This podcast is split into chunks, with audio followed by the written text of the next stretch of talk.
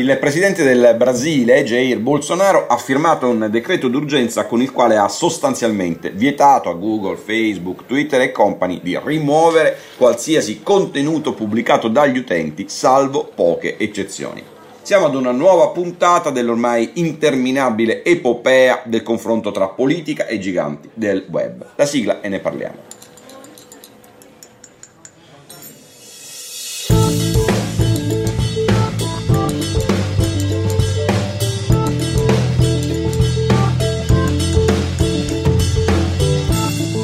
Il decreto, più o meno l'equivalente di un nostro decreto legge, sarà in vigore per quattro mesi e poi, se non convertito in legge dal Parlamento, perderà di efficacia. Ma per un verso vale comunque a mandare un messaggio forte e chiaro all'indirizzo dei gestori delle grandi piattaforme e per altro verso potrebbe comunque bastare a garantire a Bolsonaro un uso disinvolto delle grandi piattaforme in uno dei periodi più travagliati della sua presidenza. Le nuove regole sono tanto semplici quanto dirompenti. I gestori delle piattaforme potranno rimuovere autonomamente i contenuti pubblicati dagli utenti solo quando si tratti di nudità, di contenuti che abbiano a che fare con la promozione e lo spaccio di droga, quando inneggino alla violenza o al crimine o violino il copyright e anche in questi casi previa adeguata motivazione. In tutti gli altri casi nessun contenuto potrà essere rimosso in assenza di un ordine di un giudice. Se il gestore di una piattaforma, violando le nuove regole, rimuovesse un contenuto per ragioni diverse da quelle rientranti nell'eccezione, il governo potrà ordinargli l'immediato ripristino del contenuto stesso. Non è invece chiaro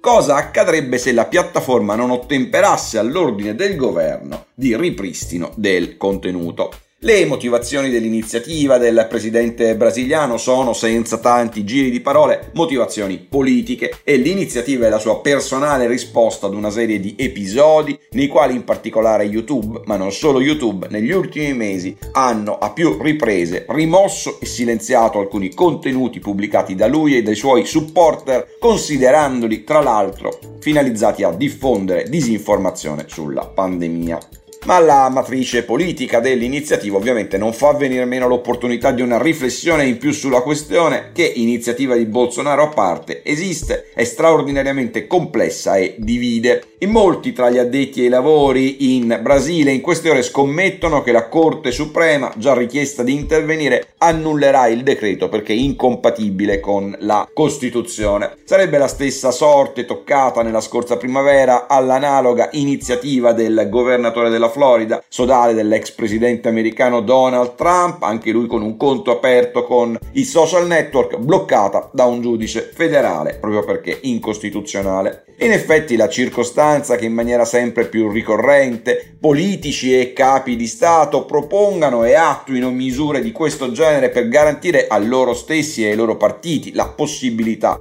che non è esattamente libertà, di dire quello che vogliono al riparo dal rischio che Google, Facebook, Twitter e gli altri possano metterli a tacere, spinge a pensare che l'attività di vigilanza sui contenuti svolta dai giganti del web sia garanzia di democrazia. E però guai a non considerare anche l'altra faccia della medaglia, perché se quella che Bolsonaro e gli altri, autori di analoghe iniziative, cercano non è libertà di parola, ma possibilità di usare il megafono digitale in maniera maniera disinvolta e senza limite alcuno, bisogna anche riconoscere, con un pizzico di sincerità, che quella che i giganti del web esercitano nel moderare i contenuti non è e non può essere giustizia, perché in democrazia non c'è spazio per forme di pseudo giustizia privata, specie quando si tratta di garantire a qualcuno e sottrarre a qualcun altro la libertà di parola. La situazione è straordinariamente complessa e qualsiasi esercizio di semplificazione da una parte o dall'altra minaccia di farci atterrare su una una soluzione che sacrifichi un diritto sull'altare di un altro.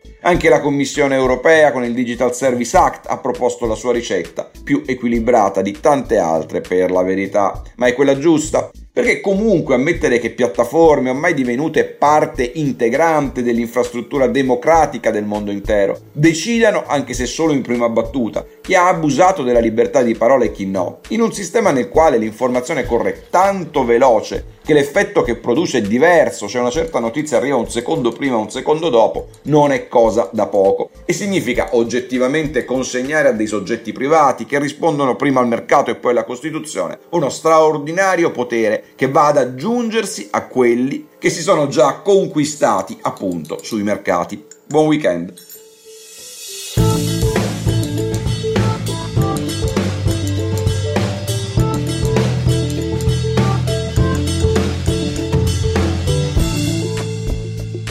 Governare il futuro di Guido Scorza è una produzione Jedi Visual per Huffington Post. Sigla Indie Hub Studio.